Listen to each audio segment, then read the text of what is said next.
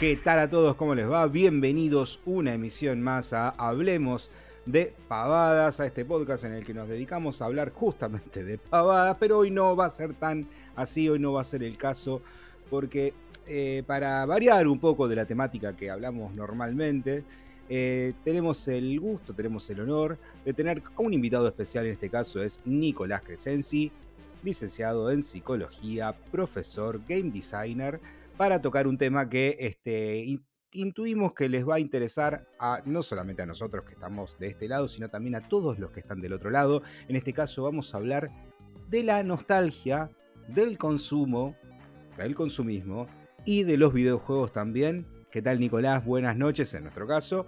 Muchas gracias por, por acercarte a participar con nosotros. ¿Cómo anda la gente bella de Hablemos de Pavadas? Un gusto de Mean, un gusto de ver, un gusto Juan. La verdad que un gustazo eh, estar acá, compartir el momento, charlar de esto. Dicen que estamos viviendo esa nostalgia por un pasado que nunca pasó. Eh, vamos a ver qué pasa. Este, bueno, eh, tiene un nombre, ¿cómo se llama? Ah, no es amonia, voy a decir amonia, voy a decir cualquier cosa, pero hay un nombre que le pusieron a, sentir nostalgia por lo que uno realmente no vivió, este, que puede ser en algunos casos. Nosotros sentimos que no, que la gran mayoría de las cosas de alguna forma sí las experimentamos. La nostalgia por los 80, la nostalgia por los principios de los 90 y sobre todo cuando hablamos de los videojuegos porque es una industria que creció, en mi caso, yo tengo 40 años, casi que crecí medio a la par, digamos, de, esa industria. Entonces es como que eh, uno, uno la puede decir, yo la palpité. La, palabra que decías recién es aneidonia. Aneidonia, exactamente. Aneidonia, sí, vos sabés que me, me quedé tecleando. Sí, sí, sí. Yo me acordaba que tenía el nombre parecido a una planta, pero no recordaba bien cuando. Pero el otro día cuando leí, digo. Y por un lado me, genera como, digo, qué loco que le, hayamos podido poner un, nombre. Y también en algún punto me genera como una cierta tristeza, porque, o sea, ya demasiado heavy es tener el peso de sentir nostalgia por lo que uno vivió. Imagínate encima tener nostalgia también por las cosas que uno no vivió. Pero bueno, eso después lo hablaré yo en terapia aparte. Bueno, pero ah, hay algo que no dijimos, eh, Nico. Bueno, eh, presentate vos un poquito, Nico, qué es lo que haces, a qué te dedicas y también un poco de, lo. presentate, ¿no? Tu nombre, apellido, lo como quieras. Tiro un par de magics por ahí. Eh, bueno, soy Nicky Crescenzi, en redes me, conocen como Café Sarcasmo, por lo menos eso intento. soy licenciado en psicología de la UBA. Eh, game designer también y oficio actualmente como profesor, eh, como también como coordinador de educación y profesionalización en la Asociación de Desarrolladores de Videojuegos Argentina. Bien, ahí terminó la presentación. Muy interesante armar una tarjeta. ¿ah? Así. No sabes lo que es la tarjeta, no sabes lo que es la tarjeta, es una regla. Hago el chiste de la tarjeta arriba, le pongo los puntitos para que vaya marcando los centímetros. No, mentira. Eh, soy todo eso, aunque no lo pueda creer. Mm. Eh, gran Sí, sí, sí. ahí sigo yo. Gran currículum vitae, Nico. La verdad que, bueno, un poco queríamos también ver tu mirada. Nos, interesa. Te hemos escuchado hablar un montón de veces. Eh, te seguí, yo de mi parte te sigo bastante. Es muy interesante las cosas que subís. También, bueno, has tenido un, programa vos, eh, donde has hecho charlas y entrevistas. Y, mm, bueno, queríamos ver, tu, queríamos saber, por eso también la invitación, tu mirada, ¿no? De, entre, de esto que, está pasando. Hay un boom también, ¿no? Con el coleccionismo retro, que, no sé hace cuánto que viene, pero es como que ahora se siente muchísimo. Eh, me incluyo, es decir, yo eh, colecciono ahora hace, hace ya 4 o 5 años que estoy coleccionando cosas eh, de retro gaming y también ahora de a poquito me fue agarrando por figuras que antes yo dije, nada, ni pedo. Bueno, y así, eh, sin querer, nos fue picando el bicho algunos, eh, bueno, Ever también.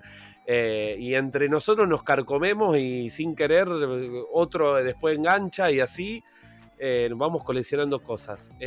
¿Eso a qué crees vos que se puede llegar a, a deber? ¿Es por la edad que tenemos o porque es el vil consumo, es el sistema. El sistema está, está armadito de esta manera. Eh, de hecho, el primer contacto que tengo con esto, yo soy de Zárate. Allá en Zárate hay, hay, un prócer que es Matías Lavallén, al cual si le voy a hacer llegar después la grabación, le mando un saludo. Eh, que es eh, una persona que no, sé si actualmente lo sigue haciendo, pero se dedicaba a hacer miniaturas de la bombonera y regalarlas por ahí. Ah, es ¿sí? Desde que yo tengo aproximadamente 14, 15 años, colecciona eh, las eh, figuras de He-Man and the Masters of the Universe. que hay todo un mundillo atrás de eso y claro, en ese momento él se ocupaba de recuperar figuras, no sé, que le faltasen un brazo para, para poder mezclarlas con otra y hacer ahí una suerte de Frankenstein de He-Man. Eh, y de Skeletor se cagan de risa. Eh, y después, cuando me vine para acá, para Capital, de pronto me encontré que existen ferias donde vos específicamente podés llevar tus, tus muñecos 0KM o, tus muñecos medio, medios Mochinson y, y podés adquirir las figuras que por ahí en tu infancia no pudiste porque salían un ojo de la cara y ahora, ya 25 o 20 años después, con un pesito más o por lo menos como se hablaba en el back, con la capacidad de, redistribuir de, poca, de forma poco sabia el ingreso mensual para comer arroz, pero tener ahí un, eh, un Skeletor, sí, un Skeletor eh, que no pudiste tener en, la adolescencia. Y los chicos cada vez que vienen a visitarme acá a Capital y, coinciden con la feria ciruja, se traen consolas, muñecos, figuritas, figurotas, de lo que encuentren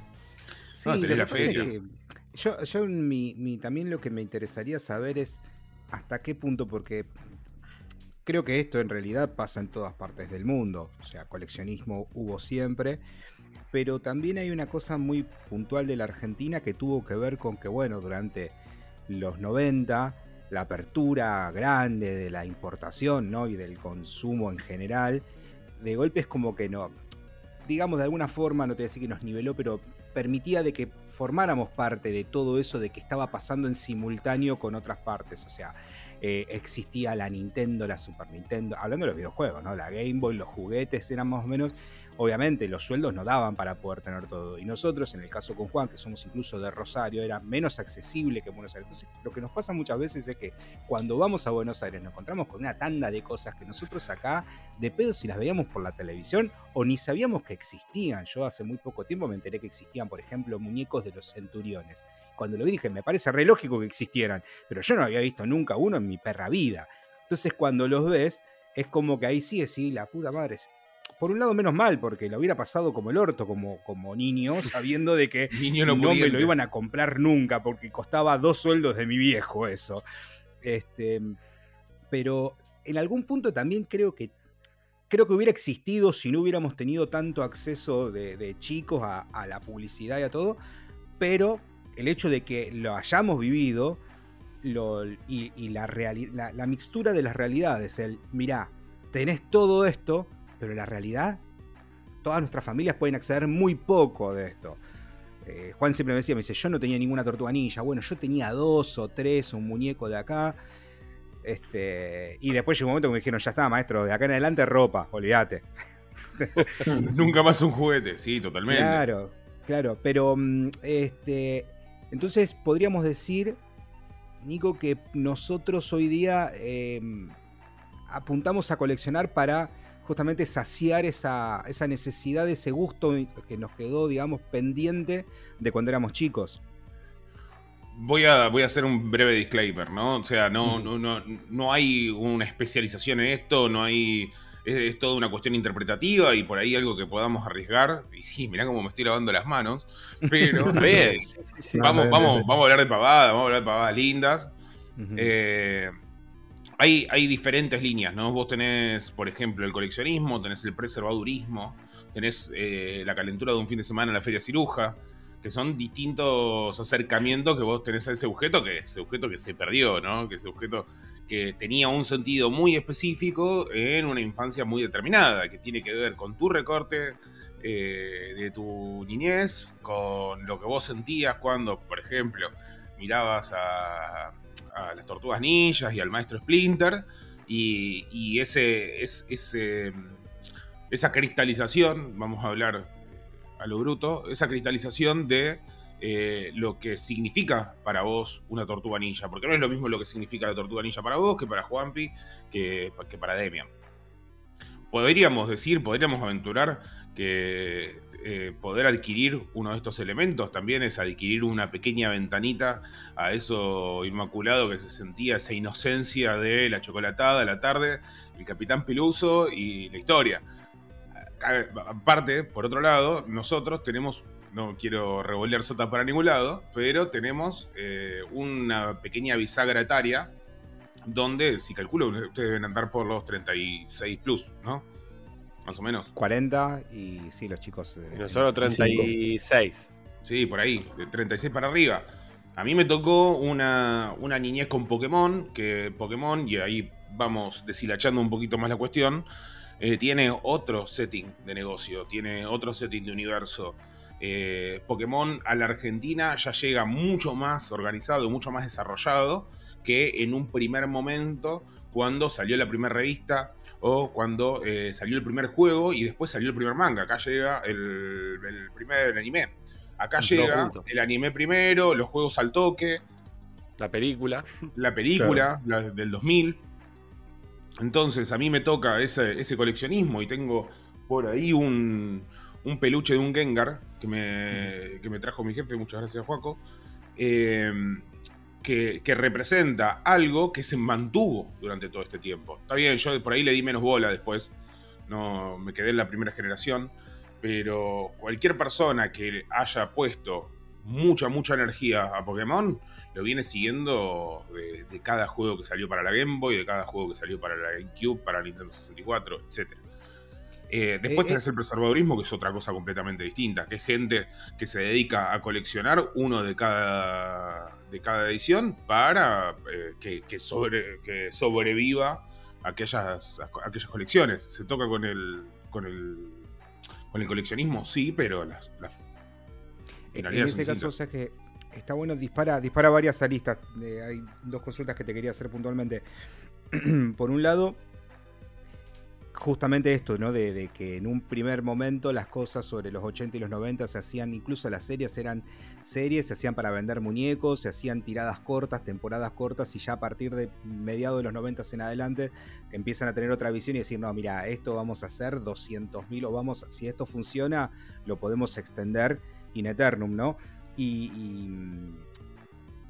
parece, ¿no? Por ejemplo, la industria de la moda lo tiene mucho más claro, la idea del reciclaje, la idea de cada 30 años, cada vez más poco, cada 20, cada 10, de volver para atrás para reinterpretar, digamos, este, viejos estilos que se utilizaban, ayornándolo a los momentos, pero siempre es como que la industria puntualmente del juguete o la industria del videojuego, me da la sensación como que de ahora puntualmente se dio cuenta de decir, loco, tenemos una mina de oro acá la podemos explotar. Y por eso la reedición de eh, He-Man y los Maestros del Universo me pasa lo mismo que a vos. Mirá que yo fui bastante contemporáneo a He-Man.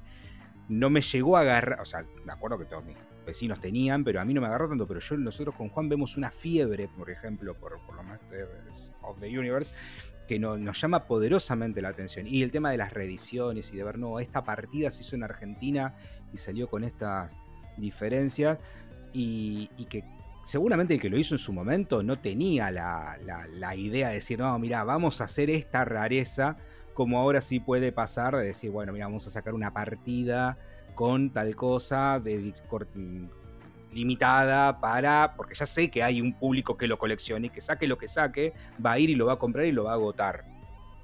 Bien, ahí tenés, por ejemplo, hasta hace aproximadamente un año y medio, me, llamaron para un documental en Perú y tuve una conversación muy interesante porque hablaba con diferentes tipos de, coleccionistas, ¿no? Y tenés personas que se dedican al coleccionismo para tener la serie completa de, una tirada, o tenés gente que se dedica específicamente a buscar rarezas, ¿sí? Eh, tenés gente que se dedica específicamente a buscar ediciones en determinado tipo de idioma. Mi hermano es, eh, numismático, le gustan las monedas. Colecciona monedas y, la verdad que la mamé por, mamé por ahí el coleccionismo. Y pelaba unos manuales así gigantes donde estaban todas las monedas que habían salido de todo el Río de la Plata, Uruguay, Brasil, Paraguay, Argentina. Y Eh, otro con también de las monedas en Roma y cuáles eran todas las tiradas que se habían hecho con las pequeñas diferencias, si tiene la G, si tiene la J, etcétera, etcétera, etcétera. Y yo lo que veía que el chabón, para poder coleccionar, se achicaba, ¿no? Se decidía a qué nicho dentro del coleccionismo apuntar. Eh, él tenía monedas argentinas, por ejemplo. ¿Por qué? Porque eran muy fácil conseguirlas, que no significa que justo viajaba por ahí a algún otro lado y se traía alguna, alguna moneda que conseguían una barata o lo que sea. Pero, pero tenía esta esquematización del coleccionismo. Bien, es que, si no si no te acotás a algo, eh, te puedes seguir expandiendo. No, bueno, He-Man me gusta y también esta otra serie de los 80 y ya que estoy en serie de los 80, también esta otra serie de los 90 y, ya que estamos, pasamos también al cine y cuando te quieras, no puedes coleccionar todo tampoco. Este, a menos que tengas un galpón.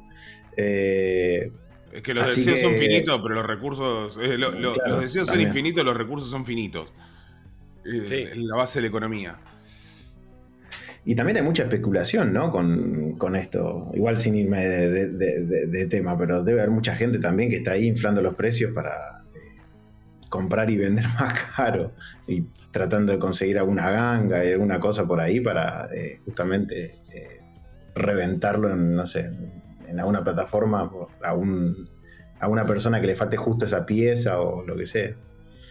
Y cuando este. tenés mayor conciencia del campo que estás coleccionando, creo que más probable es generar estas, estas oportunidades, ¿no? De entender, entender dónde está la oportunidad, dónde está el valor, cuál es la rareza. Sí, totalmente. Yo eso con mi hermano con las monedas lo veía mucho, porque el chabón sabe mucho de moneda. Pero así también ha conseguido monedas que le ha tenido que avivar a la persona que se la estaba queriendo vender de, che, mirá que esta moneda no vale 500 pesos, vale 5000, qué sé yo, por decir número falopa.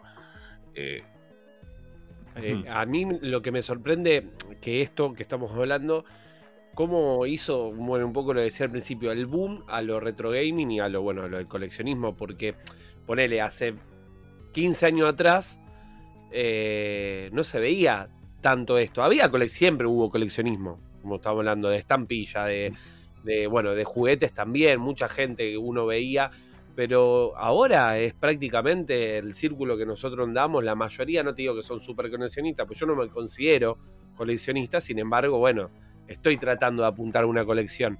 Pero ahora hay un. hay tanto eh, de más que nada, estoy viendo mucho del gaming, que bueno, hasta justamente lo que decía Demian, eh, de gente de ahora decir, bueno, vendo la consola que tengo ahí tirada para sacarme unos mangos y, le puede sacar bastante, ¿me entendés? Antes, bueno, no, te ponía a decir, bueno, la vendo, la regalaba a la consola. La, claro, se siguen viendo PlayStation 1, 2, 3, 4 y obviamente las 5 se siguen viendo Mercado Libre a precios eh, no regalados, para nada. no, ahí, ahí, me gustaría hacer una, una, diferenciación que es otra de las aristas que, había, que quería abrir y me gustaría justamente saber qué, qué opina Nico, que tiene que ver con en el videojuego en general, en la industria, y, lo enlazo con lo que decía inicialmente, una industria que prácticamente se crió a la par que nosotros, arrancó mucho antes, pero digamos que a nivel producto, digamos, eh, masivo, se, genera con nosotros, que tiene que ver con el conservadurismo y tiene que ver con que es una industria que durante muchos años no supo cómo preservarse a sí misma. Eh, a mí me pasa que cuando yo consigo un videojuego que tenía cuando era chico y que yo lo quería y todo, yo por un lado pienso, sí, es algo que me enlaza a un determinado momento, un montón de horas que yo pasé sentado delante de la televisión y que me acompañó posiblemente en momentos buenos o malos, pero estuvo ahí. Pero por otro lado también vemos que la industria misma no hizo mucho por preservar y de ahí tantas eh, iniciativas que hay para conservar y para subir ROMs y mantenerlas en algún archivo para que estén ahí accesibles. De ahí las críticas a Nintendo de loco, larga las ROMs, dejate de hinchar las pelotas, son parte de la historia de, una industria. Creo que en el caso de los videojuegos se mezclan bastante, ¿no? Porque uno quiere tener los juegos porque tiene miedo. Hemos visto cómo han desaparecido juegos a lo largo del tiempo uno ya no tiene los juegos. Partamos de la base de que uno dejó de tener los juegos hace 20, bueno, poner, sí, 20 años, 2003, 2005, por ahí más o menos, Half-Life 2. Uno no tiene los juegos, tiene acceso a eh, una base de datos eh, en una montaña con el, gordo Gabe en la puerta ahí tirando, tirando un par de movements diciendo vos pasás, vos no pasás, pero uno ya no tiene los juegos. Y cada vez que aumenta, y ya, está, ya vamos a volar, ¿eh? Eh y cada vez que aumenta más el modelo por suscripción, menos acceso vas a tener a los juegos. Esto está pasando en eh, el cine, está pasando en los videojuegos, está pasando en la música. Hoy te sacan y te ponen un disco de tu banda preferida en Spotify y no te vas a enterar a menos que entre todos los días a ver si está o no está. Partamos de la base. Después, eh, podemos ir específicamente a ciertos conceptos como el físico. Eh, el, juego físico como tal, ya directamente siguen saliendo, pero por ejemplo, las ediciones coleccionistas ya cada vez van mermando más, tienen, tienen menos negocio. Después, otra cosa que decías, el juego viejo, al cual ya se perdió, lo que se entiende por los data, eh, ¿puedo meter chivo? Sí. Sí, sí. Fuera de serie, un canal amigo que se dedica a hablar de nerdeadas principalmente, sacó este fin de semana pasado un, eh, video sobre los datos justamente, hablando de este tema. De que, primero, a la industria ya no le conviene que vos vayas al ROM viejo, porque necesita, no, no quiere que vayas al Pokémon Yellow, porque te están sacando una vez por año, te están anualizando eh, un Pokémon nuevo con mecánicas nuevas, con Pokémon nuevos, todo nuevo, y vos no podés, no les conviene que vuelvas. Sacando, sacando de lado que hay juegos que directamente funcionan estando online y tenerlo físico es. O sea, no sirve de nada. Podrías ver un menú y nada más. No, no podrías jugarlo. Sacando de lado eso. Eh, los juegos que son, no sé, una historia de single player, eh, están cambiando constantemente. No es el mismo juego que sacan en el, en, el release de, la fecha a un año después, a dos años después. Este, y otra cosa relacionada a lo que decía, que yo creo que a medida que va pasando el tiempo, está bien, eh, eh, vamos perdiendo ese acceso a tener el juego en el sentido de, tenerlos en la mano y yo puedo hacer lo que quiero con esto cuando quiero y no, no me lo pueden sacar. Eh, también la tecnología se, va comiendo un poquito las generaciones pasadas y, vuelven a disponibilizarse. Por ejemplo, ahora va a salir el, Red, Dead, eh, Redemption 1 en la, en la Switch y después van a sacar este, toda la colección del Metal Gear eh, eh, para descargarlo y jugarlo donde vos quieras. ni hablar los emuladores y la parte trucha que podés descargarte y tener toda una consola, toda una generación de, videojuegos eh, en la computadora sin la microconsola. O las microconsolas que venden. El chamullo, de Nintendo que sacó las consolitas con 16 juegos. Claro. Quiero jugar al ROM bootleg hecho en Brasil con, la mazamorrera en vez de Chip Dale. No sé si la sabían a esa, pero chusmela después. ok. bueno, ahora el tema es, ¿qué va a pasar con los. O sea, cuando los que nacieron en fines de los 90, principios de los 2000, quieran hacer justamente ese coleccionismo y así tengan el CD y así tengan la consola, les pase que lo pongan y no va a funcionar. Porque el problema que tenemos con la industria yendo hacia ese lado es que vos vas a necesitar continuamente porteos o remakes o algo que haga que vos puedas jugar el juego, porque está bien, vos podés hablar de emulación y todo, pero también hablemos de cierta accesibilidad. No todo el mundo puede emular una Play 3 y jugar Red Dead Redemption justamente. Vamos a volar. ¿Cómo? Vamos, vamos a volar. Claro. fíjate. ¿Por qué querés? Fíjate qué ridículo es emular un juego de, Play 1 para atrás, eh, que hasta en un celular salen. Eh, eh, ¿Me entendés? Pero porque eventualmente se va a comer la tecnología. Para... para nosotros es ridículo. Para un pibe que creció en el 94, de hecho yo tranquilamente podría, no sé, Elite Force de, PlayStation X. Eh, es una parte de mi infancia. De nuevo, creo que te, te decía, vamos a volar. Fíjate cuál es la preocupación de poder conservar aquello que fuimos porque, y acá viene el graph de la nota, es, eh, estamos perdiendo identidad, estamos perdiendo la capacidad de recuperar nuestra identidad, nosotros nos definimos en relación a nuestros gustos, nos definimos en relación a, este campo maravilloso y hermoso que es la lúdica, eh, y necesitamos tenerlo presente, y lo que vamos sintiendo, y esto que nos genera nostalgia, la pregunta del arranque, es que estamos perdiendo la capacidad de poder presentificar aquello que sentimos en algún momento. Si yo hoy me pongo un disco o un tema de Valeria Lynch, y me va a acordar me va a hacer acordar a mi vieja en determinado momento cuando estaba, no sé, repasando el piso y ponía Valeria Lynch.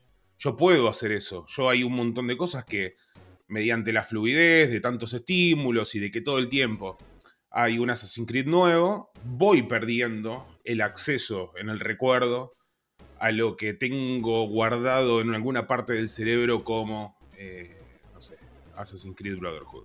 No lo jugué nunca. Igual existe la capacidad de un juego nuevo, digamos, eh, el número 6 de una saga, qué sé yo, que incluya guiños o, continúe en la historia o algo de, cuando nosotros vivimos eso y lo, lo logre reflotar. Pero, pero eso sí, pero para ir un poco más a donde, a donde creo que, iba Nico, o, si no era para ese lado, me gustaría hacer la consulta, es... Eh, creo que me, me da la sensación que a partir de la pandemia y de todo el tiempo que pasamos mucho sin laburar o sin laburar de forma habitual, con más tiempo, creo que por ahí también hubo una cosa de volver a buscar, volver a reencontrarse con eso que él habla de la identidad y de decir, pará, yo era así, o yo tenía estos gustos, o yo vivía esto. A mí me llamó mucho la atención post pandemia y durante también, muchos chicos que trabajan conmigo, que tienen más o menos mi edad, diciéndome, che, loco, si yo quiero jugar al Family, ¿existe todavía bien? Y ves, ¿cómo carajo este chabón ahora? ¿De dónde se le ocurrió que quiere jugar al Family? Un tipo que puede tener dos Play 5 encintadas, ¿me entendés? Corriendo al mismo tiempo. y, me, parece que tiene un poco que ver también con esto que, decía él de decir, yo era esto, y en un momento me fui para otro lado, crecí, me puse a estudiar, la vida adulta, el laburo, ¿viste? Se inundó. ¿Cómo? Se inundó. Claro. Y de, pronto, se inundó todo. Claro, de golpe, viste la famosa frase esa, no crezcas es una trampa, viste. Bueno, ya está, no crezcan, y ahora, y ahora es como, no, pará, mirá, mirá cómo me vuelvo a reconstruir en base a lo que era y mirá cómo vuelvo a jugar lo que jugaba, vuelvo a, tratar de recrear esas pequeñas experiencias. ¿Te parece, Nico, que tal vez esta, la, la pandemia funcionó de alguna forma para hacer esta introspección y esto haya motivado un poco más a que más gente se lance al coleccionismo o a, buscar, digamos, estos, estos juegos o estos muñecos, estas figuras de la infancia?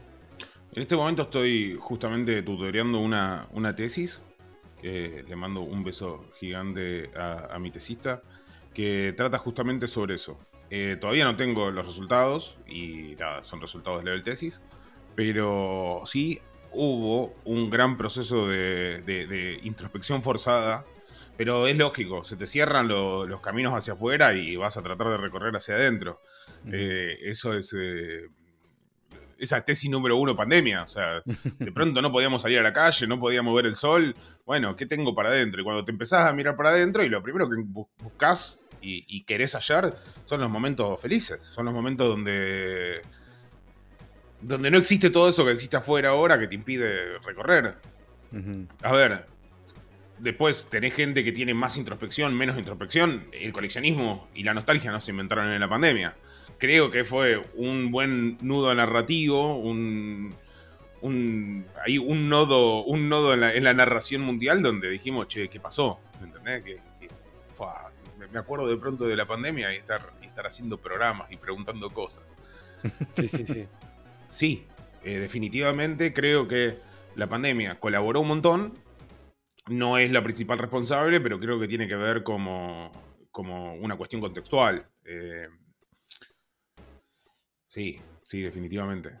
Por lo menos lo, miro en A nivel, a ver, como otra posible, digamos, otro posible disparador, ¿pensás también que las limitaciones económicas también puede hacer? A veces yo pienso que a mí me ha pasado a veces de, encontrarme diciendo, ¿por qué carajo estoy comprando esto en lugar de ahorrar para comprarme, por ejemplo, una Play 5 o cambiar la compu o lo que sea?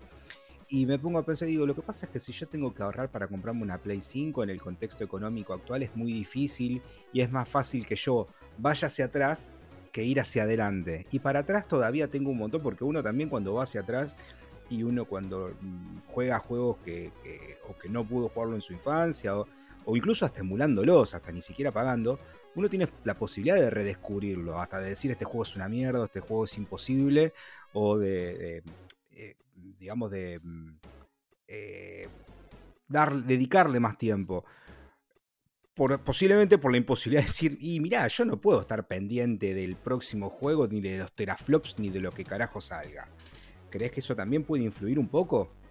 Yo, te, yo les pregunto a los tres, ¿cuántos juegos que salieron del 2015 en adelante terminaron la, campaña single player? Bueno, no, te metiste en un, te metiste en un terreno jodido porque nosotros somos bastante. Además lo hacemos por laburo en gran parte. Ah, bueno. Entonces, lo, eh, nos forzamos incluso si es necesario. Bueno, pará, aparece esto. Sí, perdón. No, no, no, dale, dale. No, no, que aparece esto, de pronto forzarse a terminar el juego, porque son 60 horas y estoy trabajando. Eh, eso, yo no lo hago, eso, verdad. nunca más. Eso, no lo hago más, pero, pero sí es verdad que, creo que es un, momento de la, eh, de la vida del gamer, ¿no? Como decir, oh, tengo que terminar Assassin's Creed. Decir, no, salí del Odyssey, salí de la isla cuando vi el mapa entero, dije, ya, para, terminar el, Origin. Había, había, terminado el Origin y dije, no, ya está, paso, a otra cosa. este, a mí me pasa un, poco al, revés igual. Yo veo eh, para atrás y, me da por ahí un poquito de cagazo romper. Eh, es eso, no sé, cuando juega el Metal Gear 1 por primera vez o qué sé yo. O, las veces que la posibilidad que las veces que tengo la posibilidad de probarlos y veo que los controles no responden bien o que qué sé yo, se me rompe un poco y mal. No puedo, ah, bueno, no puedo. Acá es, lo bueno, lo bueno de que Nico además sea game designer. ¿Qué pasa con los juegos de la generación de la primera la primer PlayStation o la emulación de Nintendo 64, donde los controles en los primeros 3DS eran, hoy día son... El joystick ya era feo en la, Nintendo. Eh, pero lo recordamos con mucho cariño. Eh, esto, esto envejeció mal. Claro. Sí, nosotros envejecimos mal. No sé, pasó algo. El juego sigue estando ahí, sigue estando desde el momento en que salió. Eh, y el envejeció bien, ¿no? Y hay un dicho que dice, va, no es un dicho, es una letra de Sabina, creo. Que donde fuiste Belín no tenés que volver, ¿viste? Pues si, te vas a llevar uno de regalo. Eh, ¿Qué sé yo? Obviamente, había en una época eh, cierto alcance tecnológico, cierto alcance creativo también. Olvídate que todos los loops de eh, recompensa que hay ahora en los juegos, donde, no sé, nombraste, por ejemplo, el Assassin's Creed, eh, no sé, el, Valhalla o el Odyssey. sí. tenés, ¿cuántas misiones secundarias? Mm. Infinita. No, no, no, o sea, es el infierno del, completicionista, ¿me entendés? Es imposible terminar eso, no, no, no, platinarlo, ¿sí? Es, es, algo que no es inalcanzable. Eh, pero también está diseñado para eso, para que sea un universo inalcanzable, para que, eh, porque estamos educando al mismo tiempo a una persona que está jugando a través de determinado tipo de usos y costumbres de la época. Eh, hoy, bueno, no sé, hace tres años era el gachapón del Genshin Impact, donde todo el tiempo, nada, poné plata o si no, nunca vas a tener el personaje en el nivel máximo. Es un buen ejemplo, ¿no? Ubisoft con, los juegos que, va sacando, porque ahora está volviendo a, achicar los mapas, a achicar todo. Este, eh, a comparación de los juegos que mencionábamos, que mencionábamos recién. Este, a, mí me alegra un poquito eso igual. No, a ver, nos vamos a mí me parece que para otro lado, pero creo que lo que pasaba. Cuando nosotros éramos chicos, los juegos eran difíciles porque, entre otras cosas, la famosa historia del Rey León, no quiero que nadie se lo pase en un alquiler el juego. Entonces, que lo tengan que ir y comprar. Entonces, el juego tenía dificultad un poco ficticia, pero para conseguir eso ahora en los tiempos modernos lo que me da la sensación que pasa justamente cuando hablamos de Assassin's Creed Odyssey es decir, bueno, ¿por qué estamos compitiendo? Bueno, tenemos que entretener y lo tenemos que hacer a largo plazo. Entonces, juego al peso. Yo te doy este Assassin's Creed Odyssey, la posibilidad de que le dediques ciento, si conectás con la experiencia, podés llegar a tener 160 horas en comparación. ¿Por qué? Porque le quiero sacar gente al juego también como servicio. El juego con servicio se está actualizando cada 15 días, todo el tiempo tenés algo, todo el, tiempo. todo el tiempo tenés recompensa. Y es ver un poco dónde el típico juego con campaña single player se conecta con esa experiencia multiplayer de servicio. Y a veces no, no, no, no, no sale bien. Y creo que fue un poco lo que pasó y la crítica que se terminó comiendo este, Ubisoft por los últimos lanzamientos. Todo tiene que ser como servicio, todo tiene que tener temporadas, todo tiene que ser para siempre. Bueno, hablabas de la moda, por ejemplo. Perdón, ¿Cómo? Que hablabas de la moda, por ejemplo. Claro. Eh, y hay moda, porque los desarrollos son a seis años. Entonces vos arrancás y planteás un desarrollo y lo terminás dentro de seis años, donde por ahí no quedó nada en la Tierra. No hay nada en la faz de la Tierra. Sí, sí, pasa, llega. Verano de 60 grados, ¿sí? Eh, sí, sí, Algo que quería decir: este fin de semana salió Baldur's Gate. Yo soy de. Ahí, estoy pineado en esa, en esa época. En el Windale, estoy pineado en el Baldur's Gate, Templo del Mal Elemental. Yo gatillé lo que no gatillo en ningún juego. En ese, en ese en puntual, que no lo gatillé en el Diablo, porque ya. Mm, ¿Qué le vamos a hacer? Eh, porque yo quería volver a experimentar eso. Quería volver a tener esa sensación del diálogo inmersivo, del, desarrollo narrativo eterno y de un universo que me envuelva. Y sí, me eh, retomo. Me encanta. Trabajo 10 horas, trabajo 12 horas, eh, termino con ustedes acá y por ahí entro 45 minutos. ¿Cuántos diálogos puedo tener en 45 minutos? Claro. Obvio, quiero eso, quiero sentir, volver a sentir. Quiero, bueno, por, por suerte eh, en este salió bien. Sí, lo hicieron bien, bien Larian. Eh, pero es imposible. No, no hay chance. Eh, que por primera vez siento eso de ir al laburo y, estar charlando todos de un mismo tema, que no pasaba hace 20 años, no sé si se acuerdan. donde estaba todo el, diálogo concentrado en un tema, soy, estoy in, ¿me entendés? Estoy in en la, realidad. Es como, ahora, ahora nos tocó a nosotros, ¿viste? Ahora me tocó a mí y... che, y desde el punto de vista del, del diseño de juegos, ¿cuánto, mm, ¿cuánto sentís que a vos te influye la cosa de el guiño, la cosa del homenaje, la cosa de antes las, los juegos hacían mejor o me gustaría...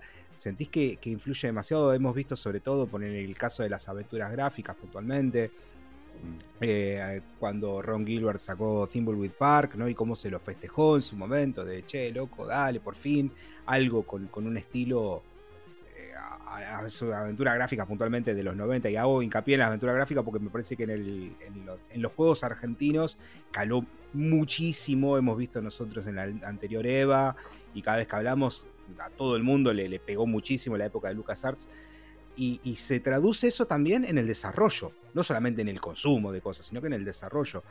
Eh, ¿Sentís que estamos marcados de alguna forma a fuego? Como argentinos, como jugadores, como como, sí, sí, sí, tanto como argentinos, como jugadores y hoy día en la vida adulta como desarrolladores. A vos te marca, vos ves en tus colegas que eh, tratan de meter referencias todo el tiempo o es siempre el punto al que van a mirar para, para al momento de diseñar un juego, hacer una aventura. Influencia sería. Sí, a ver, en relación a lo de Ron Gilbert, yo creo que volvieron a tocar los Rolling ahí. Por eso fue tanto, tanto bolonqui, ¿no? Sí, vení, tirame lo que se te ocurra, Ron, no me pasa nada, yo lo paro de pecho. Eh, creo, por ejemplo, eh, a ver, ¿qué puedo decir sin, sin pisar un NDA? Eh, hay, sí, hay muchas influencias, pero creo que las influencias tienen que ver con una visión específica del juego. Esas decisiones se toman por ahí mucho más de forma descendente. Y a lo sumo podemos hacer algún guiño, podemos proponer en relación también a lo, que permite el scope del proyecto en el que estás trabajando. Vos pensás que, aunque no lo creas, un pequeño guiño son 25 horas de laburo. Claro. De, distribuidas en un equipo. Entonces tampoco te podés tomar tantas libertades como Nicky Wahir en, un, eh, en un juego. De cualquier manera, sí, siento que todos queremos homenajear a aquello que nos hizo grandes, en todo sentido. Que nos construyó como personas y que nos acompañó a lo largo del tiempo. Eh, en los juegos yo creo que suma un montón. ¿Por qué? Porque hay un pequeño grupo de gente, hay cuatro locos perdidos en Argentina, que van a saber reconocer que esta referencia tiene que ver con el mono de tres cabezas en tal lado. Y eso, y eso es fantástico. Y eso es hermoso. Ahí tenés magia. Ahí tenés magia, ahí tenés un mimo. Yo hay una de las clases donde, donde explico la diferencia entre bondear con un juego y tener engagement, ¿no? Y tener compromiso con un juego. Que en un juego vos tenés compromiso cuando entras todos los días y cumplís la misión diaria. No sé si se acuerdan del, del WoW, por ejemplo. El endgame nefasto del WoW. Donde tenías que entrar a laburar cuatro horas por día, hacer misiones, salir y llevarte cuatro monedas. sí, sí, sí. un laburito. Bien. Eh, eso tiene que ver con el compromiso, ¿no? Que uno está comprometido con la hazaña, está comprometido con la, con la lúdica y entra por más que por ahí no genere la misma, el mismo beneficio, la misma eh, sensación linda, entras igual. Y otra cosa es el bonding. Y el bonding tiene que ver con este enlace, un enlace emocional que se genera con un determinado producto, en este caso, que podríamos hablar más, por ejemplo, de Monkey Island, ¿no? Que el hecho de que yo dije mono de tres cabezas y Demian se les dibujó una sonrisita. Bien, ¿por qué? Porque compartimos un código, nos estamos comunicando y hay una metacomunicación ahí, ahí dentro del. dentro del proceso comunicacional de nosotros cuatro, no sé, por ahí ustedes dos también lo reconocieron, pero es afines. Eh, sí, Juan, créeme que lo reconoció 10 veces mejor que yo. Juan está enfermo. Uh, mirá, te muestro ese sí, sí, Mira, olvídate. Uy, mirá, Juan, te querés matar. Vos lo tenés. Sí, sí, lo, he visto, lo he visto. ah, es verdad, es verdad, es verdad. Sí, eh, Yo soy súper fanático, justo, así que me, Sí, sí, sí. Bien. Después vamos a hablar, no, no, hoy, pero después vamos a hablar de esa. Cuando quieras. Eh, ponele, ¿no? De la cantidad de gente a la, cual llegamos con, esta, con este acto mágico de, hablar entre nosotros, va a haber un X porcentaje que no va a saber a qué se refiere el mono de las tres cabezas. Bien. Y esa gente no se va a sentir por fuera porque hay un efecto ahí de percepción donde es como un truco de magia, ¿no? Que el, mago sabe cuál es el truco, pero la persona que, lo ve ve, el efecto, ve, el, juego, digamos. Eh, con esto pasa lo mismo. Una pequeña referencia en un juego que hace referencia a otro juego, de pronto vos estás agarrando una parte de tu público y le estás dando una caricia. Y eso es un me habló a mí. Ah, mirá, Cerati me guiñó el ojo mientras que tocaba tal tema. ¿Sí? nada. La, cosa bella, la cosa linda, magia. Ahí tenés magia. Para vos. Para el que no se dio cuenta, no se dio cuenta, pasó de largo. Sí, igual creo que, los más que por, más que no tomás esa referencia, creo que se nota el cariño eh, en general. algo pasa a través de, los ceros y los unos, me pongo romántico. Sí, sí. Sí, yo creo, yo creo que vamos por dos lados. Por una cosa es la, esto del easter egg. Y después, bueno, algo que está, que es verdad que, se está viendo también, es eh, de, tirarte a, los géneros, ¿no? Porque hay muchas, eh, vimos mucho en estos últimos años eh, volver a la aventura gráfica. A mí, yo encantado porque me amo la aventura gráfica hace 30 años más o menos. Desde que nací juego a la aventura gráfica y siempre me, me gustaron las aventuras gráficas y volver a ver un boom en ese sentido a mí me, fascina. Eh, y yo creo que tiene que ver también con la nostalgia, porque muchos de los programadores hoy en día eran lo que mamaron, por ejemplo, yo porque no me metí en programación, pero si, este, sería programador, lo primero que haría una aventura gráfica. Eh, yo creo que va por ese lado, va, mi opinión, no sé vos cómo lo ves, porque hay justamente, bueno, en Argentina se está viendo también esto, estoy viendo que eh, se están viendo muchas aventuras gráficas, de hecho salieron unas muy buenas y están por salir otras muy buenas también. Eh, y mm, a nivel global también, es decir, yo eh, estoy jugando eh, aventuras gráficas nuevas casi todos los meses. ¿Vos cómo ves eso? Yo creo que, que aumentó la cantidad de producción. tenemos más aventuras gráficas que antes. De nuevo, yo no sé, hablando de aventuras gráficas, Gemini Rue, ¿lo jugaste? ¿Lo jugaste? Gemini Rue. Si no lo jugaste, anda corriendo a descargarlo porque es una locura. es una locura. Es un juego del 2012. Después del último podcast que grabamos, se compró como una docena de juegos. Así que ojo con lo que le decimos, que es sumamente influenciable, Juan. La veía con, la, billetera toda glowing, viste, toda brillante. Y el pibe que tiene goma, la tarjeta. Te cuento, el pibe que tiene el de atrás, antes del último podcast que grabamos, se fue a comprar una Switch. O sea, ojo, somos gente que no estamos bien. No, es barato, es barato, es barato, es barato. Es barato. Eh, es un juego indie y ¿a qué voy con esto? Salió en el 2012, 2013, ponele, 2014 habrá salido. Es una aventura gráfica que si la jugás te vuela el marulo, por ahí no es una aventura gráfica clásica, en el sentido, es un point and click clásico, vieja escuela, pero mezcla con algunas mecánicas de puzzle medios en tiempo real que en esa época no se podía. ¿A qué voy con esto? Que es un juego que salió hace 10 años, donde no había esa percepción de la época de oro eh, que se puede llegar a tener de los 90, de 80, 90, de Sierra, eh, LucasArts, eh, no sé, Roberta Williams ahí también, tirando, tirando flow. Creo que es una percepción de nicho por otro lado. Argentina, la región en puntual fue muy afectada por las aventuras gráficas, pero esto no pasa en, otros países. No, no, tienen el mismo cariño. No te traen a Ron, Gilbert como lo trajeron hace siete años atrás. No sé, en, en, otro país, no sé, no, se me ocurre. Sé que fue algo que marcó mucho, por ejemplo, en la zona de Alemania, que marcó mucho, bueno, en Estados Unidos, marcó mucho en Latinoamérica si me preguntas por qué, en España también. Eh, si me preguntas por qué, no tengo idea. A ver, puedo tirarte un par de, líneas que se me ocurren que puede llegar a ser un motivo de. O, eh, nada, para Crespi, que, la tiene infinitamente más clara que yo, eh, de cuál fue el punto de, afección o por qué fue la bisagra. de cualquier manera, creo que hoy tenemos la época del oro del videojuego. en general en general, pero porque tenés una oferta que hasta el momento no tuviste desde el boom de, del juego indie. Cada vez es mucho más fácil hacer un videojuego, cada vez es mucho más fácil, que no es fácil, ¿eh? es más fácil, pero no, es... Más accesible. Es, mucho, más accesible poder... Hay más herramientas, me parece. Sí, los motores vienen cada vez más preparados, mm. ¿sí? cada vez hay más cantidades de assets eh, gratuitos, ¿bien? Que te permiten deliberar una experiencia que cierre medianamente, que después la publicas, sale y te permite hacer el juego de tus sueños. De nuevo, esto, es un proceso.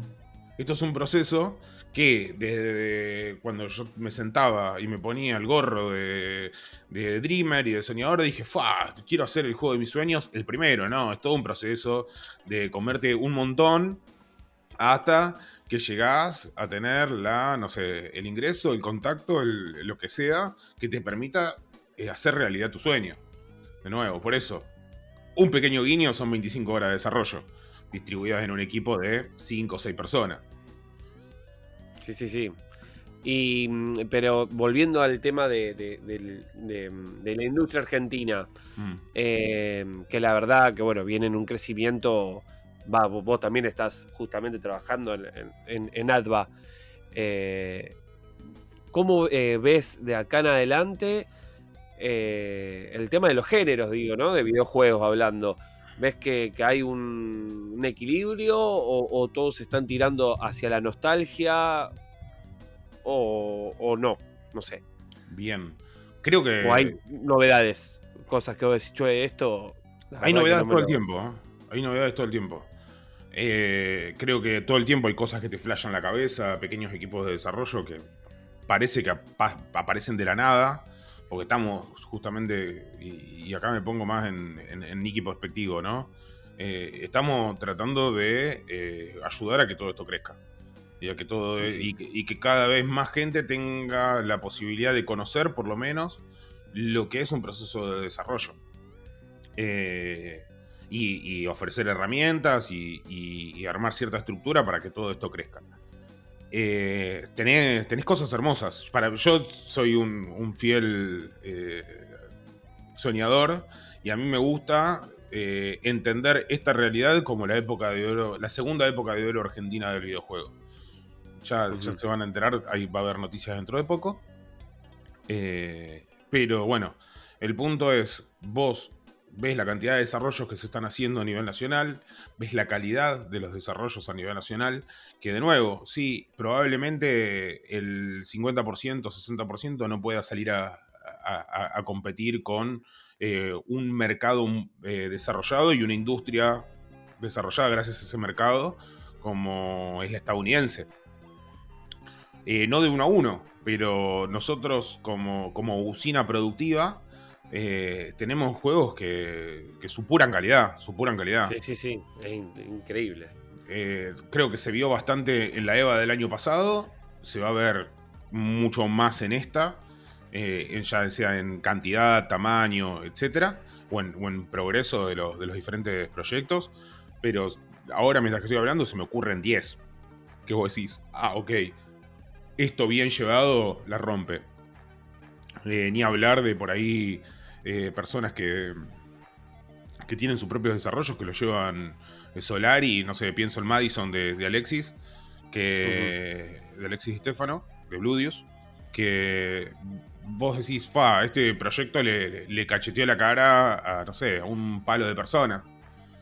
Eh, y te posiciona en la industria y te sirve de referente. Y también al mismo tiempo es un gran ejercicio eh, por parte de la gente que la está llevando adelante que pone las sobrehoras de, trabajo, porque también es eso. Sí, tenemos eh, productos de calidad sobre, un, eh, sobre una industria que está en, proceso de desarrollo constante, que mucha gente tiene un part-time y tiene otro part-time eh, laburando en el, en el propio proyecto, o gente que trabaja ocho horas de nada que ver termina, cuelga los botines y enseguida se pone y no, se pone a hacer assets o se pone a hacer código o lo que sea. Eh, eso, y lo voy a decir siempre, es nuestro principal valor. La capacidad que tenemos para sobreponernos a un montón de cuestiones contextuales, a una industria que no acompañó el crecimiento mundial en cantidad, pero sin proceso, y que hoy por hoy empieza a ver los valores. Tenemos el segundo eh, evento, y ahora sí meto el chivo de la EVA el mes que viene, del 13 al 16. Eh, espero que esto salga este mes. Eh, si, no, me va a quedar corrido. tenemos el segundo evento a, nivel regional de videojuegos. Y es el único evento que se hace en un centro cultural de la magnitud que tiene el espacio. Eh, nada, chusmeen por ahí por Google. Lo puedo, lo puedo decir porque ya lo dijo Juan en el podcast de eh, Juan Lomanto, en el podcast de Preso que salió hoy. Ya lo dijo que hay 88 juegos preseleccionados para el EVA Play. Y a mí una de las cosas que me, ilusionan, ¿no? De los juegos que vimos, que el año pasado pudimos probar antes de hacer la selección y de, elegir a los ganadores y todo, es que hay una, una cuestión ahí de, de decir, bueno, vamos, digamos, mi país, mi país, ¿no? La cuestión de la de tener que, eh, al tener pocos recursos, por decirlo de alguna forma, pocos recursos económicos, de tener que ingeniárnoslas desde otra forma y que esa ingeniárnosla desde otra forma se aplique al gameplay. Entonces desde ahí vos ofreces alternativas nuevas y alternativas frescas. Y eso es lo que me parece sumamente interesante. El hecho de decir, a ver, si todos tuviéramos la guita, por decir una girada de PlayStation o de Nintendo, bueno, sí, capaz que apunta, muchos podrían apuntar a hacer un juego en tercera persona de mundo semiabierto, lineal, bla, bla, bla, bla. Pero cuando por ahí no tenés todos esos recursos, tenés que focalizarte más en qué? En la experiencia de usuario, en el gameplay, en cómo querés, en la, en la, mecánicas que vas a, incorporar. Se me vino a la cabeza, no me acuerdo el nombre del desarrollador, el chico que hizo eh, Recall, que también es el. Televisiomnia. ¿Cómo? Eh, no, Borghi, sí, Bueno, ahí tenés. es una bomba. ahí tenés un ejemplo de algo que le va a volar la cabeza a medio mundo, estoy seguro, pero filmalo. Sí, sí, no lo estuvimos probando. Eh. Cuando salgo yo la niquineta, sino a publicitarlo. No, no, no, eso, es, No, vos sabés que justamente después de la, de la EVA del año pasado, al poco tiempo, yo escuchando podcast de, de España, ya se había, ya, ya había habido ecos de ese juego ya estaban hablando de tener Insomnia. Fue, fue viste, cuando decía esto la pegó, pero inmediatamente. El concepto automáticamente este, atrajo a la gente. Bueno, ahí tenés un uso de la nostalgia. ¿eh? Sí, sí, sí. Ese es uno. Ahí, tenés un, ejemplo de la. De, que podríamos hablar de la nostalgia, de decir la aventura gráfica un poco más tradicional, ¿no? Point and click, pero mechado con conceptos más novedosos, con la idea de que esté Borgi en el medio, de meter eh, cutscenes actuadas, este, fantástico, es, juego es una maravilla, o sea, ya yo lo jugué, ya estoy pero totalmente encantado. Ahí este, tenés, esto es para otro podcast, pero ahí tenés, por ejemplo, la colaboración y el funcionamiento de la colaboración entre la visión del cine y la jugabilidad de los videojuegos. Quiero, obviamente que, quiero jugarlo, pero eso es algo que no, no, existe. a nivel mundial no existe. Por, por, lo menos que yo lo haya visto, no existe. Tener la gente de. Eh, el desarrollador de, de Tiva, de Tiva Games, de. de Bahía Blanca. Del Stellar Mess. Ay, ¿cómo se llama? Stellar Mess. Sí, de uno. También lo estuvimos jugando. Yo vi eso y no lo podía creer. Si no hubiese sido por la EVA, no me enteraba que existía, probablemente. Claro. Eh, y es un juego hecho y derecho, point and click, de, no sé, de, de, Commodore, ¿me entendés? Sí, sí, sí. Loco, yo le dije, me acerqué y le dije, che, la verdad que lo que estás haciendo es hermoso. Eh, nada, vamos, vamos a esperar. Eh, sí, ahí tenés explotación de... Pero ves, por ejemplo, yo lo que veo en ese, en ese producto, en ese proyecto, en esa obra, ¿por qué no? Es eh, eh, el no abuso de la nostalgia. Claro. O sea, la, estética, estética en tanto clima emocional, mecánico, eh, del juego, justamente para transmitir un mensaje determinado. Entonces, te podrá gustar más, te podrá gustar menos, pero la ejecución es hermosa. El, pixel hunting de, ah, no, porque esto representa a una mota de polvo y la mota de polvo la tenés que usar para destrabar tal otra cosa. Eso es, eh, eso es, ADN de, la aventura gráfica. E, esas son cosas que no, que no pasan de moda. Eso es algo, es como, es como, por decirlo de alguna forma, el Tetris ya está, o sea, ya no, no, no, no, no pasa de moda, no hay forma, o sea, siempre va a funcionar, siempre, va a estar Está bueno lo que, lo que vos decís porque hay veces que la nostalgia, eh, a ver, una cosa es que te sientas nostálgico porque ves cosas y te hacen recordar eh, otras, pero por ejemplo, en Usual Finding, que calculo que también lo jugaste, eh, apela a la nostalgia, pero la historia, a ver, no la, más allá de que te pueda hacer recordar, la experiencia de juego es impresionante, es decir, te hace sentir de, Yo me reí. De una manera. ¿Cuánto hace que no me reía con un juego? Tremendo, sí, sí. yo la pasé, la pasé tan bien con ese juego. Construyen un mundo muy bueno donde te, te, acordás de una de esa sensación que tenías mientras estabas jugando. Eh, y, ahí en el momento que sí, la puta madre, qué bueno ser argentino. sí.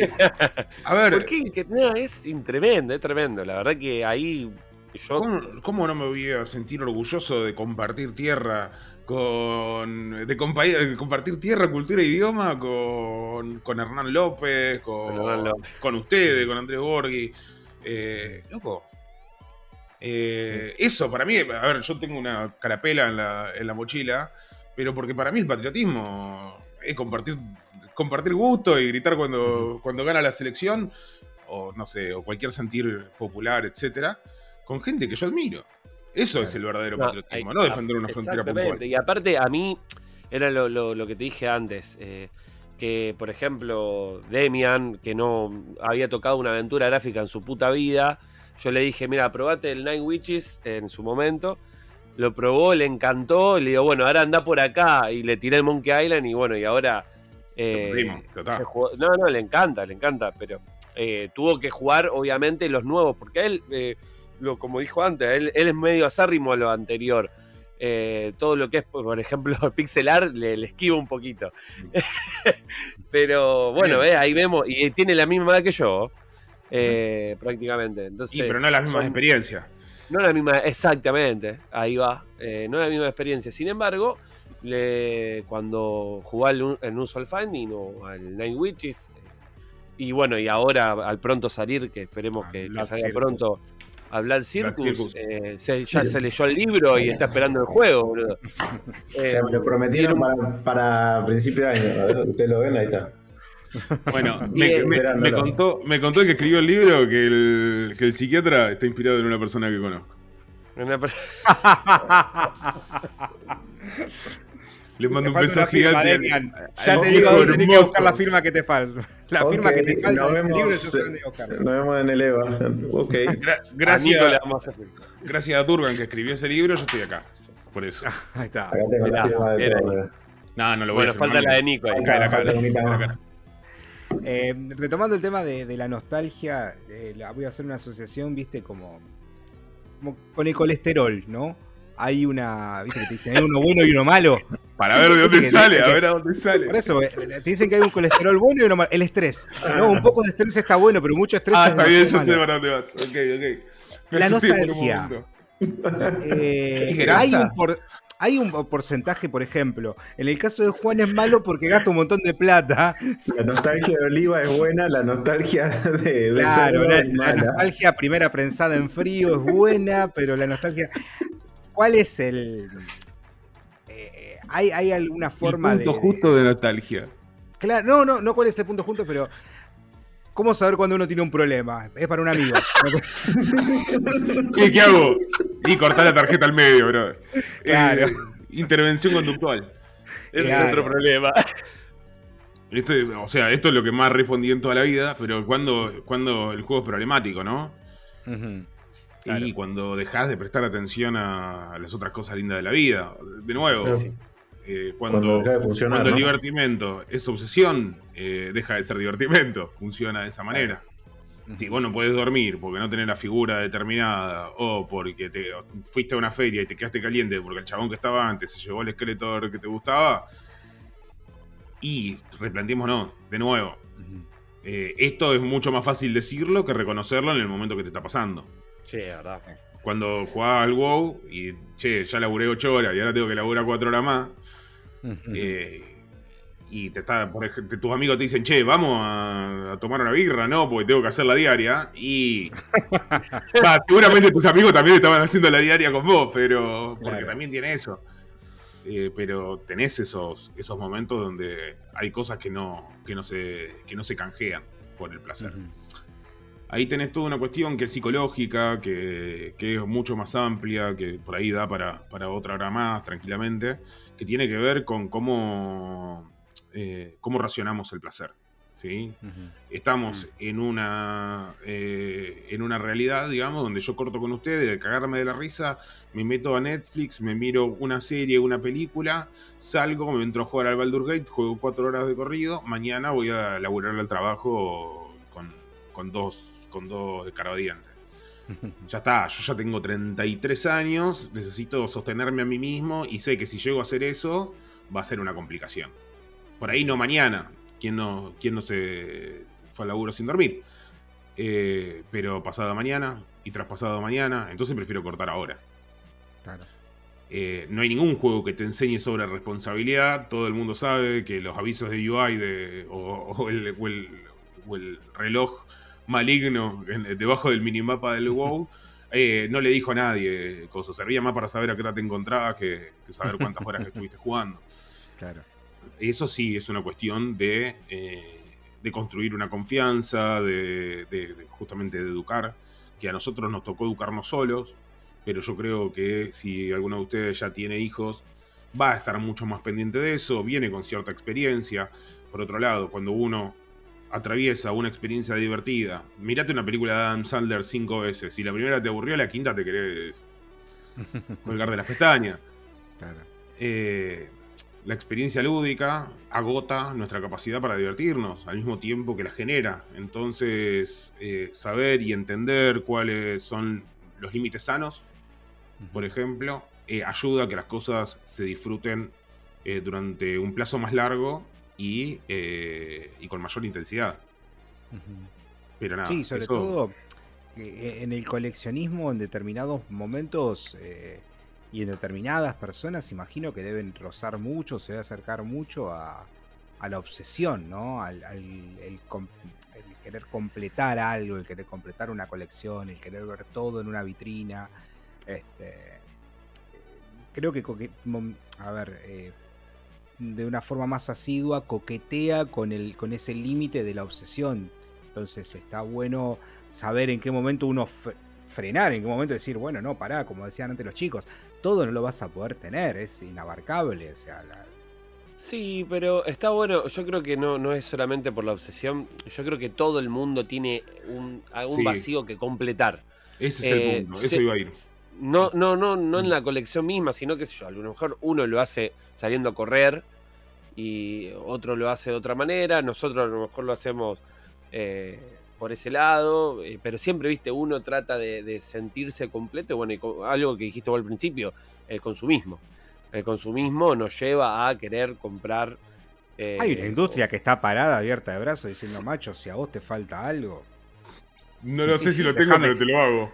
Déjame que le déjame, dame 10 minutos que le pongo cara, te lo meto en un paquetito y listo, ya está. Y después depende de uno. no tenés que transpirar. ¿Qué es eso de correr? Sí, sí. ¿Querés correr? Tengo zapatillas para vos. bueno, bueno, pero digo, hay por un montón de lados hay gente que, bueno, hay gente que se, obsesiona con comprarse zapatillas. Sí. Eh, ¿Qué sé yo? Hay de un montón de cosas. Y después, a lo, eh, a lo que voy, el consumismo propio el consumismo del capitalismo hace todas estas cosas. Pero después depende de uno, un poco, eh, muy buena la, reflexión que tiraste Nico en cuanto a, a ver, a medirse, yo creo que, que, ahí después, bueno, por eso los psicólogos tienen muchos trabajos, me imagino. Eh, es, muy difícil medirse en ese punto porque uno está todo el día sumergido en eh, tengo que trabajar, trabajar, trabajar, trabajar, eh, salgo de eso quiero, no sé, placer justamente, y después medirse en eso y después en qué es excesivo y no es excesivo, eh, es muy difícil tener un equilibrio en su vida propia, a todo el mundo le pasa, ¿no? No, no, no estoy diciendo algo.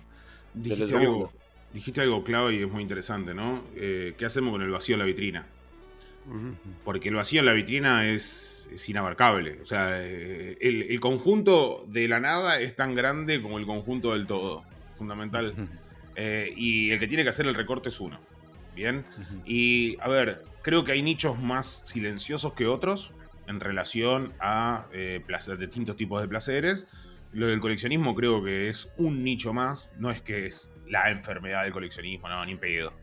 Eh, de hecho, de la gente que conozco que colecciona es bastante medida y va por ese chute de placer cuando se consigue la figurita rara, eh, más que no sé, cualquier intento de tener todo. Eh, creo que también tiene creo que también tiene que ver con una cuestión contextual de Argentina y, de poder adquisitivo. Eh, pero lo, básico es qué hacemos con ese vacío. ¿Qué hacemos con esa e, ese espacio en la, vicina, en la, vitrina que nunca vamos a terminar de llenar? Esto no lo digo yo, lo dijo Sartre, lo dijo Camus, lo, dijeron 50.000 existencialistas antes que yo y ni en pedo me voy a hacer cargo de eso. Pero se sigue repitiendo porque es algo inherente al ser humano. Es algo inherente de que necesitamos llenar algo que nunca se va a terminar de llenar. Con el auto más nuevo, con la, con la, pincha más, más copada, la marca de moda. Eh, bueno, eso es un proceso de introspección por el cual atiendo aviso de lunes a viernes. No, mentira. es que era todo el camino hacia eso. Era todo el estamos llevando para ese lado, claro. Eh, bien, eh, hay, hay un proceso. Realmente no necesitamos nada, ya tenemos todo. Pero bueno, el camino para llegar a eso es un poco más complejo. Totalmente. Buena reflexión como para para ir terminando y el gato que quiere salir de escena. Caos. Una gente del caos, boludo. Feliz día, feliz día al gato, no quería dejar que. Feliz día al gato. Todavía es. el día del gato. Todavía estamos. Sí, sí. Eh, es verdad, quería salir en ¿Hoy es el día del gato? Ayer, Uno de los uno de los 3, 4 días que tienen el año, porque el gato tiene un montón de días. Pero hoy ah, es como el universalmente aceptado de que es. Ok, tengo tres gatos, me acabo de enterar, pero bueno, joya. ¿No les regalaste un caramelo de gato? Acá tengo candy. Ahora, le abro esto. no regalaste un gato. Alta fiesta se van a armar ahora. Y ya sabes cómo están, ¿no? Son todos yonkis están. Ah, bueno, la verdad que para, para ir cerrando ya con, con, esa linda conclusión de Nico, no sé vos, Ever, si querés eh, decir algo más o, ya vamos para el cierre. Simplemente espero que este programa te haya servido mucho, Juan. Y. Juan, intervención. Queríamos decirte que. Claro. Todo ah, esto. no grabamos. en realidad no grabamos nunca, Juan. Eh, eh, no, simplemente sí que, que, Nico nos digas dónde la gente te puede encontrar, dónde la gente te puede contactar, todo tu contenido, todos los chivos que tengas para darlos incluso si nos querés invitar nuevamente a la EVA, nosotros llevamos ahí, pero bueno, este, espacio abierto, micrófono abierto para, ti. Eh, lo primero que voy a decir es algo que me quedé con la gana que hoy se estaba charlando. ¿Puedo tirarme un minuto más? Sí, obvio. Sí, obvio. Sobre, sobre esta cuestión de la, de la invención de la nostalgia. Eh, y voy a dejar una observación que me, la, estuve pensando bastante, de hecho, durante la pandemia, que es, eh, fíjense cómo volvieron determinados elementos a través de, no sé, Unusual Findings, Stranger Things, eh, en el mismo Rocket League, en el, no sé, por ejemplo, en su momento era el eh, Far Cry Blood Dragon, cómo volvieron ciertos elementos de unos 80 que nunca existieron, que o sea, a nosotros no nos pasó, Claro. Definitivamente. Nuestros 80 fueron muy poco, muy poco felices en comparación con lo que nos quieren vender. Pero cómo lo, lo, vamos ubicando y cómo lo vamos relacionando con una etapa que pasó. Son los 80 que veíamos en la tele, no son los 80 que vivíamos. La parte de las bicicletas te la tomo. Bien. Ponele. Pero después de eso, walkie-talkies, había dos en el barrio que tenían, qué sé yo. Y eran los ocho pistolas. Jugar, rol en un sótano. Yo me enteré del juego de rol en el 94, más, o menos, ¿no? Y nací en el 83, o sea que tranquilamente lo podría haber vivido. Qué hermoso refugio, ¿no? Qué hermoso refugio para hacer un, un, un greenwashing un neon washing de, nuestra infancia. Claro. Eh, ¿Y qué es la, idea que se van a llevar, por ejemplo, a los peques de hoy de 12, 15 años sobre lo que fueron los 80? esa, esa no la pensamos porque medianamente estuvimos cerca. Por lo menos yo en mi caso estuve bastante cerca, ustedes un poquito más. Eh, eso me, lo guardo para dentro de 10 eh, años, 15 años, charlar con algún nuevo, alguna nueva game designer y, preguntarle a ver qué, qué, es lo que qué es lo que se imagina que fueron los 80. Vean eh, Plata Dulce de, de Coso. es más marrón de lo que, de lo que pensaban los 80 nada más. Lo vieron en MMS y andan dando vueltas. Las cortinas, el tabaco. Bueno, sí. Eh, por un lado eso. Eh, y por el otro lado, en relación a lo que decían, no sé, me pueden encontrar en, Instagram como Café Sarcasmo. La verdad es que últimamente no estoy teniendo tiempo ni para crear contenido. Ojalá pueda volver y pueda subir flayadas y, cosas lindas que se me ocurren. Eh, hay contenido que, fue quedando, que principalmente tiene que ver con videojuegos, pero también trato de, mezclar con otras cosas que voy pensando, que me van llamando la atención. Hay un par de proyectitos en marcha. Eh, verán la luz más acá, más allá. Eh, mientras tanto, en lo que le estoy poniendo onda pública es, eh, a, la, construcción de la EVA, específicamente a las charlas. Vénganse, conozcan el espacio de juegos en la EVA Play, las charlas, conozcan gente del palo. anímense si tienen interés a acercarse a preguntarle a algún, algún desarrollador o alguna desarrolladora, che, ¿qué onda con esto? La verdad es que la comunidad y ahí bajo de la industria y me subo a la comunidad eh, de desarrolladores y desarrolladoras de videojuegos de Argentina, es hermosa. Eh, tuve la suerte de, poder viajar, de conocer gente de otras provincias y respiramos el mismo aire, es lo más lindo que hay. Eh, hablamos con la misma palabra, respiramos el mismo aire, viciamos la misma cosa, es fundamental. creo que si tengo que decir algo, es que justamente se generen estos nexos y estos lazos no sé, me parece una locura increíble y hermoso que, pueda estar hablando con ustedes. Esa es una gran realidad. Eh, porque los conocí allá en, su momento en la pandemia, cuando estaba con el jardín y todo el tema. Y, dije, che, qué, qué piola que exista esto y que se lo hayan tomado en serio. Y, como también hay un montón de otros medios que la están luchando y se están haciendo un espacio, y es necesario que sea federal. Eh, Aprovecho y le mando un beso gigante a Mer que es una, una nuestra. Eh, sí. Que, valga la redundancia, va a sacar una nota sobre la nostalgia en muy poco tiempo para enseñarle a la gente de otros países lo que fue lo que fue coleccionar, va, lo que fue jugar a los videojuegos en los 90. Después me voy a ocupar de hacérselo llegar. Eh, y nada, y agradecerles infinitas, infinitas veces por, por la horita y pico, horita y media que, me brindaron, que la verdad para mí es un placer. Bueno, gracias. Ah, Café Sarcasmo en Instagram, perdón. Café Sarcasmo, totalmente. En, en, las redes. Eh, bueno, gracias nuevamente, Nico. La verdad que para nosotros también un placer. Eh, esperemos, bueno, conocernos más en persona ahora cuando vayamos para allá. Eh, y hablar un poco. Y cuando vengas a Rosario, no sé, bueno, ahora está la Crab Boom, no sé si te interesan los cómics. Me encanta. Estás invitado. Me encanta. Venir? Me la pierdo, siempre me la pierdo. Pasa que la fecha y el viaje es un montón, pero, pero me encantaría. Así que, bueno, cuando vengas también. Eh, los brazos abiertos acá en Rosario y si no lo tenés a Demian allá cerca tuyo eh, lo, te va a perseguir para que le firmes al libro Ah, para que le firme el libro no, no, no, ni pedo, eh, se me cae la cara, en serio un beso gigante a la gente de Disruption, que son unos capos. Bueno, ahora sí eh, podemos dar por finalizado. Bueno, un placer. Eh, la verdad que lindo, lindo capítulo el de hoy. Les mandamos un abrazo y nos estamos viendo la próxima, gente. Bye. Chao, chao.